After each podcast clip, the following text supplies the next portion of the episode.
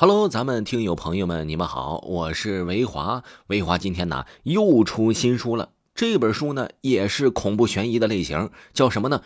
鬼话。这本书讲述的是殡仪馆遗像师的世界。一听名字就知道这本书非常恐怖，而且非常劲爆，在小说的点击率啊也是非常的高的。喜欢的朋友可以点击维华的头像即可收听本部专辑。咱们听友多多评论。另外，点赞数较高的可以获得维华的 VIP 一张。喜欢的朋友点击头像即可收听到《鬼话》这部专辑。这本书呢还在限时免费中，而且更新的速度啊可谓是特别的快。喜欢的朋友一定不要错过这部专辑，维华力推的一部专辑哦。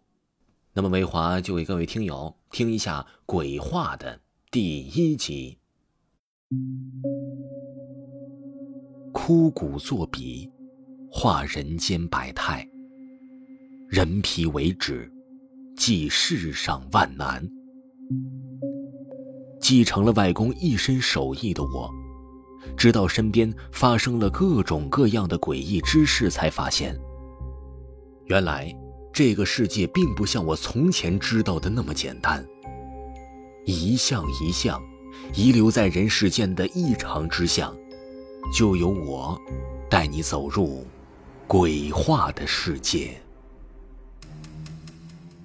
欢迎收听由喜马拉雅出品的长篇恐怖精品多人剧《鬼话》，由维华领衔演播，精彩开启。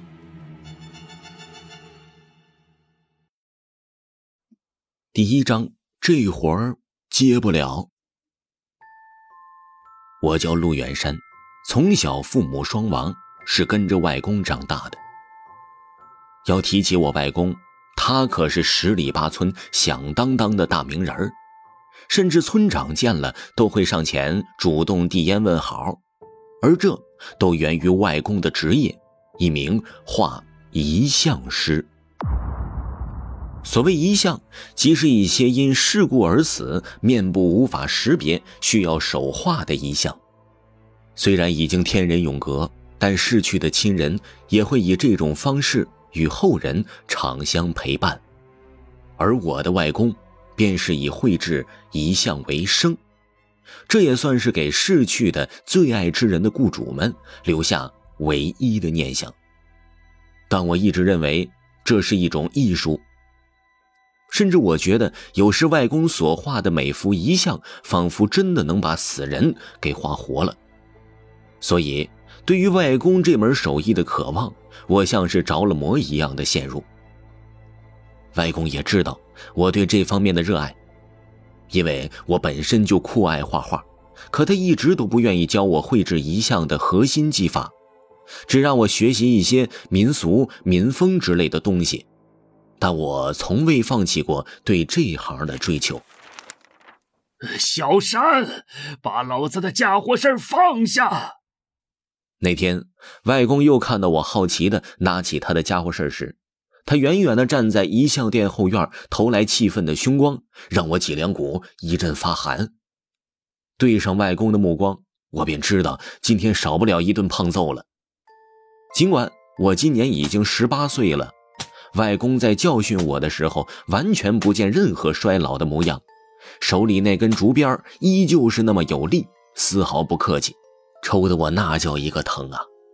然而就在外公要进店，把我吊起来边抽的时候，门外却突然传来了一个声音，也是这个声音让我逃过了一劫。有人在吗？是个女人的声音，但有些沙哑。看到女人走进来，我不由得暗骂了一句：“这么大个活人被揍成这样，你看不见呢？”不过，当我看到那女人红肿的双眼时，我便知道要来生意了。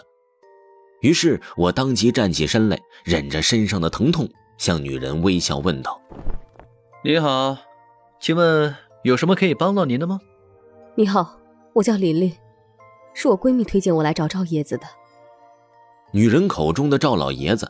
便是我外公赵希明。不过看着女人声音哀愁急切，面色苍白婉怨，如果没猜错的话，八成是家中有人去世了。喂，老头儿，有人找你。我懒懒的朝着后院喊了一声，却被不知何时出现在我身后的外公一个炒栗子壳扔在了我的头顶。啥事儿？外公瞪了我一眼，然后看向女人，淡然的询问。这让那女人似乎想到了什么伤心的事儿，两眼一红，又哭哭啼啼起来，倾诉断断续续，说了半天，我也总算是明白过来了。女人名叫林林，家里的男人出车祸没了，上半身被渣土车压得脸部面目全非。殡仪馆的入殓师虽然将死者的脸部一块块拼接修复，但逝者的容貌全被缝线掩盖。跟生前相差甚远，所以这才请了我外公前去画遗像。人虽然没了，但遗像不能没有啊！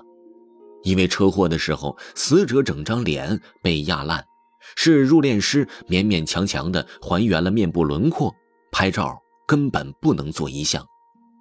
女人也不想用身份证上的照片作为遗像啊，毕竟是她在这世上唯一对死者的一张留念的照片了。所以，在闺蜜的推荐之下，她便找到了外公。听完林林的话后，外公默哀的安慰了一声，然后将活揽了下来，并说会帮林林把逝者的遗像还原最初的样子。林林听到了外公的话，激动的连忙道谢，然后从包里掏出了一个厚厚的大红包，感激说道：“赵师傅。”这是定金，之后我再付一半给你，那就拜托您老人家了。外公也不推辞，微笑着将红包收下，当即拎起柜台上的箱子，朝着女人说道：“哦，若是着急的话，我们啊现在就出发。”箱子虽然破旧，但外公却把它视作宝贝一样，从不让我碰，所以我也不知道里面到底装了什么东西。女人本来就着急。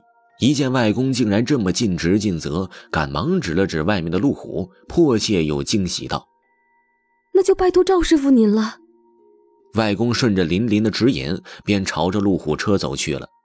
而我哪能放过这种难得的机会，后脚就悄悄从另一边上了车。只是我刚上车，外公便指着我吹胡子瞪眼道：“小兔崽子，你跟来干啥呀？”还不滚回去看店！看店看个球子呀！这种好机会要是错过的话，这辈子可就学不到了。所以，即便是被打残，我也不下车，因为我更想看到外公是如何将一张被压烂的脸绘画成、还原成原来的模样。这也是我从小到大最想亲眼目睹的画面了。这次好不容易抓住机会，我可不能再错过了。所以我当即给自己系了安全带，也不看外公那凶恶的表情，壮着胆子装作听不见的看着窗外的风景。外公见状也是无奈的叹了一口气，对副驾驶上的林林挥了挥手，最终还是让司机开车驶去。很快，路虎便载着我和外公来到郊区的殡仪馆。外公对这里自然是熟到不能再熟，即便是我也轻车熟路的按照林林的指引来到了亡者停尸的房间。不过，这里给人的感觉有点阴冷。只是还没开棺见人，外公的脸色却突然一沉。赵师傅，怎么了？林林神色哀婉。她还是小心翼翼的走到外公身旁，低声问道：“哎，阴气深重，怨气通天呐，恐怕有些麻烦呐。”外公叹气，皱眉的样子，在我眼里看来却是十分装悲。心想：这糟老头子该不会是看到人家开路虎车就想坐地起价吧？不过，这今天的气氛……确实是怪怪的，也不知道是不是冷气开大了，让我不禁打了个寒颤。